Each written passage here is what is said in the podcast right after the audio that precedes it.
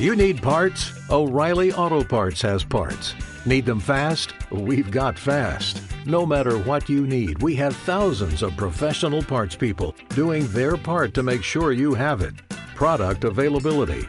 Just one part that makes O'Reilly stand apart. The professional parts people. Oh, oh, oh, O'Reilly.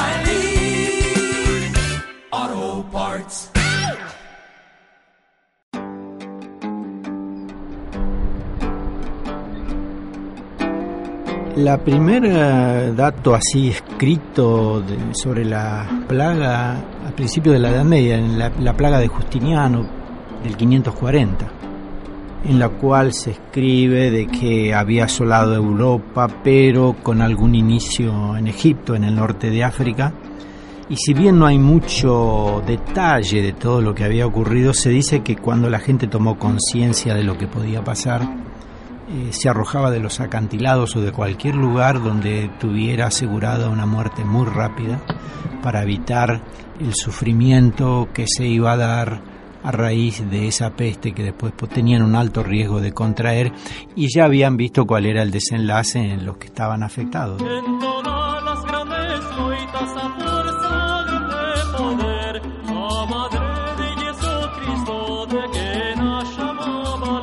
Hipócrates Rules presenta El nombre del demonio. Acto primero. Estamos en Florencia, Italia. El año es mil trescientos treinta. La mañana del dieciséis de abril, el doctor Alessandro Cellini, al salir de su apartamento, tropieza con una rata muerta. En un primer momento no hace más que hacer a un lado al animal y bajar sin preocuparse. Pero cuando llega a la calle, reconsidera. Se le ocurre que aquella rata no debe quedar ahí y vuelve sobre sus pasos para advertir al encargado del edificio. Buen día, doctor. ¿En qué le puedo ser útil? Acabo de encontrar una rata muerta en el descanso de la escalera. Despreocúpese, doctor. Yo me encargo del asunto. El doctor se retira a sus tareas diarias.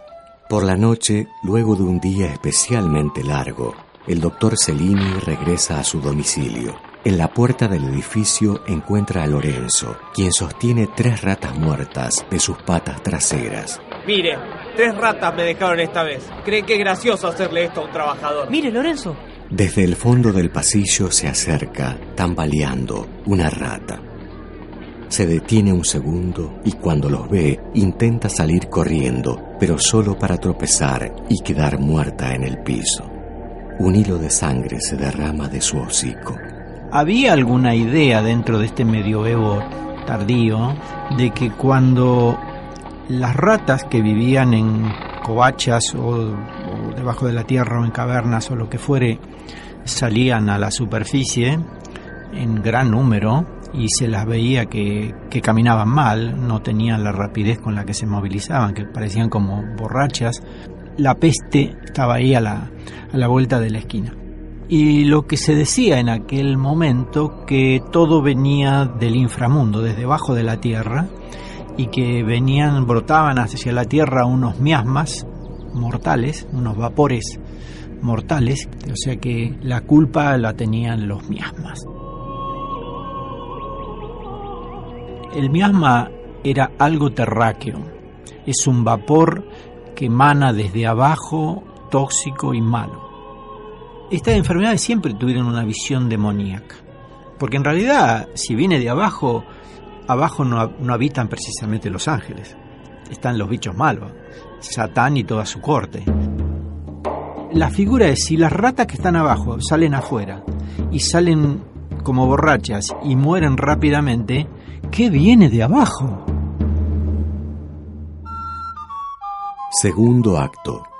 Las ratas son el primer indicio de que algo anda mal. El avance de la peste negra es avasallante. En pocas semanas, la epidemia barre con buena parte de la población de las ciudades. Los cuerpos sin vida se amontonan en las calles, donde se mezclan aguas hervidas, heces animales, perros y cerdos. ¡No, mis cerdos! ¿Por qué se mueren? ¿Qué le han hecho? ¿Qué le han hecho a mis cerdos? No, señora. Nadie les hizo nada a los cerdos. Yo los vi. Andaban por el callejón donde está el zapatero. Porque al zapatero le dio la peste, señora. Lo vi porque el zapatero está ahí tirado muerto. Y pasaron sus chanchos, señora. Pasaron y como siempre hociqueando todo. Cuando encontraron el cuerpo, se lo empezaron a comer. ¿Pero cuándo fue eso? Si esta mañana estaban bien. Recién, señora. Y ya se están muriendo. Para que te mate tan rápido, uno ha ingerido la toxina de la bacteria. Porque si en realidad uno come del muerto y está la bacteria, uno tendría que ingerirla y que pase a la sangre, que colonice, que eso lleva unos cuantos días. O sea, la bacteria en sí misma no, no puede matar tan rápidamente, pero probablemente haya, haya habido mucha sangre que obviamente pasó al tubo digestivo del cerdo, la toxina resistió la acción de las enzimas digestivas y pasó al torrente sanguíneo y los cerdos, y entonces a ellos les extraña ver que a las pocas horas los cerdos ya están enfermos. Es muy maldito todo esto. Es un mal presagio, es un mal aire, es un mal viento. Esto sí que mata de verdad. Viste que se llama la peste bubónica, porque son los ganglios linfáticos que están agrandados e infartados, y después se produce como una necrosis. Entonces ellos los llamaban bubones. Y negra porque por la necrosis eran bubones ennegrecidos. Entonces empezaba con sangrado de la nariz, escupían con sangre, hemorragias, y después aparecía esta forma bubónica que eran los ganglios infartados. Imagínate cómo se agrandaba un ganglio y te aparecía una masa acá en el cuello, y que te la veían, y que la veían que se iba cambiando de color, se iba poniendo un color vino tinto y después más negrito.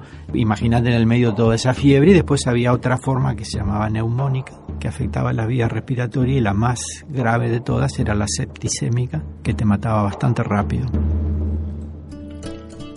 Ya estaban los hospitales, que eran uh, los hospedales, era un lugar de auspicio donde se quedaban ahí, ¿no? Son producto de la Edad Media, ¿no? Pero era un lugar de reposo y de descanso, tampoco había tantas curas, y la medicina, todo lo que traían en los procedimientos de la medicina galénica, ¿no? Purgar, sangrar, las medidas que habían implementado, notificación obligatoria, el aislamiento de los enfermos, la quema de ropa de camas, el cierre de escuelas y mercado durante las epidemias, el arresto domiciliario de los sepultureros fuera de servicio y leyes que le prohibían a los médicos abandonar las áreas infectadas. ¿Han visto ustedes esas gráficas de que los médicos tenían todo un traje negro con un pico de pájaro? Y eso daba la distancia a la cual está uno donde se podía acercar. Las familias en cuarentena recibían alimentos y medicinas, pero como siempre los fondos de socorro para pobres eran inadecuados. Pero ya había cuarentena. Se dice que lo que se aplicaba, las dos medidas, era la oración y la huida. Pero obviamente en donde se hacía la cuarentena quedaban todos encerrados y se habrán visto cómo morían. Era cuestión de ver quién se salvaba y quién no. Y eso, obviamente, que sembraba el pánico. El Papa que estaba en Aviñón en aquel momento, hasta en el, la corte del Papa también tenía peste, no llegaba a todos lados, no, no, no dejaba nadie inmune, por así decirlo. Lo que se hacían eran las procesiones con reliquias para ofrecer, eh, atemperar esta maldición que había caído, ¿no? Los cardenales y los obispos y sacaban los santos y las reliquias de los santos, tratando de que la peste realmente dejara de matar. Y de hecho era tan terrible que se dice que Claudio Monteverdi, el gran músico del Renacimiento, se hizo sacerdote, no en realidad por gran vocación, sino como diciendo: Dios Padre, si haces que no muera de esta peste, seré sacerdote. Acto tercero. Los señores feudales y la gente acaudalada que ha huido a sus residencias campestres retorna a las ciudades para encontrarlas devastadas. Quienes se quedaron en ellas viven ya sin esperanzas y aceptan su muerte con resignación. Del umbral de una de aquellas casas baja una mujer. Lleva en sus brazos una niña de unos nueve años, muy arreglada, peinada y con un vestido blanquísimo. Cualquiera diría que duerme. Sin embargo, por la forma en que cuelgan la mano y la cabeza, nos damos cuenta de que la niña está muerta. Démela, señora. Yo la llevo. No, no la toques. Yo la acomodo en el carro. prométeme que no vas a tocar el vestido, que no vas a dejar que nadie se lo robe y que va a llegar así a la tumba, como la dejo. Sí, señora. Póngala acá si la tapamos con esta lona. Nadie va a tocar a la niña. Cuando pase esta noche por acá, suba a buscarnos, a mí y a mi bebé, que ya nos vamos también. Sí, señora, sí. Así lo haré.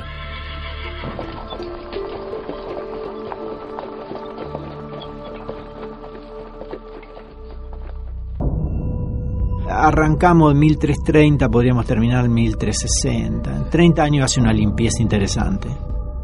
Vivimos hacinados, dormimos con ratas y perros y trabajamos muchísimo para que nos den apenas algo a comer a la noche cuando volvemos. Nos toma desnutridos. Nos está pasando exactamente algo que no tiene nada que ver con ese inframundo. En todo caso, el inframundo está acá sobre la superficie de la Tierra. ¿Para qué pensarlo abajo si está arriba? La peste deja Europa terminado el siglo catorce. Ya sobre mil cuatrocientos sesenta, mil cuatrocientos setenta empiezan a aparecer las corrientes humanistas. La modernidad está a la vuelta de la esquina. Cuando se identificaron los gérmenes, ¿eh? quinientos años después, el demonio tuvo nombre. Y cuando el demonio tiene nombre, uno lo pone en un lugar. Ya se llama Pasteurela, o se llama gonococo, o se llama treponema. O sea, es tranquilizante. Pero la medicina también en este momento se confunde porque dice, bueno, si este es el demonio, carguemos contra el demonio. El tema es que para que este demonio esté, tiene que haber un montón de condiciones del medio ambiente, porque si no el demonio en una de esas no está. De modo que cargar contra el demonio solo es una visión bastante simplista.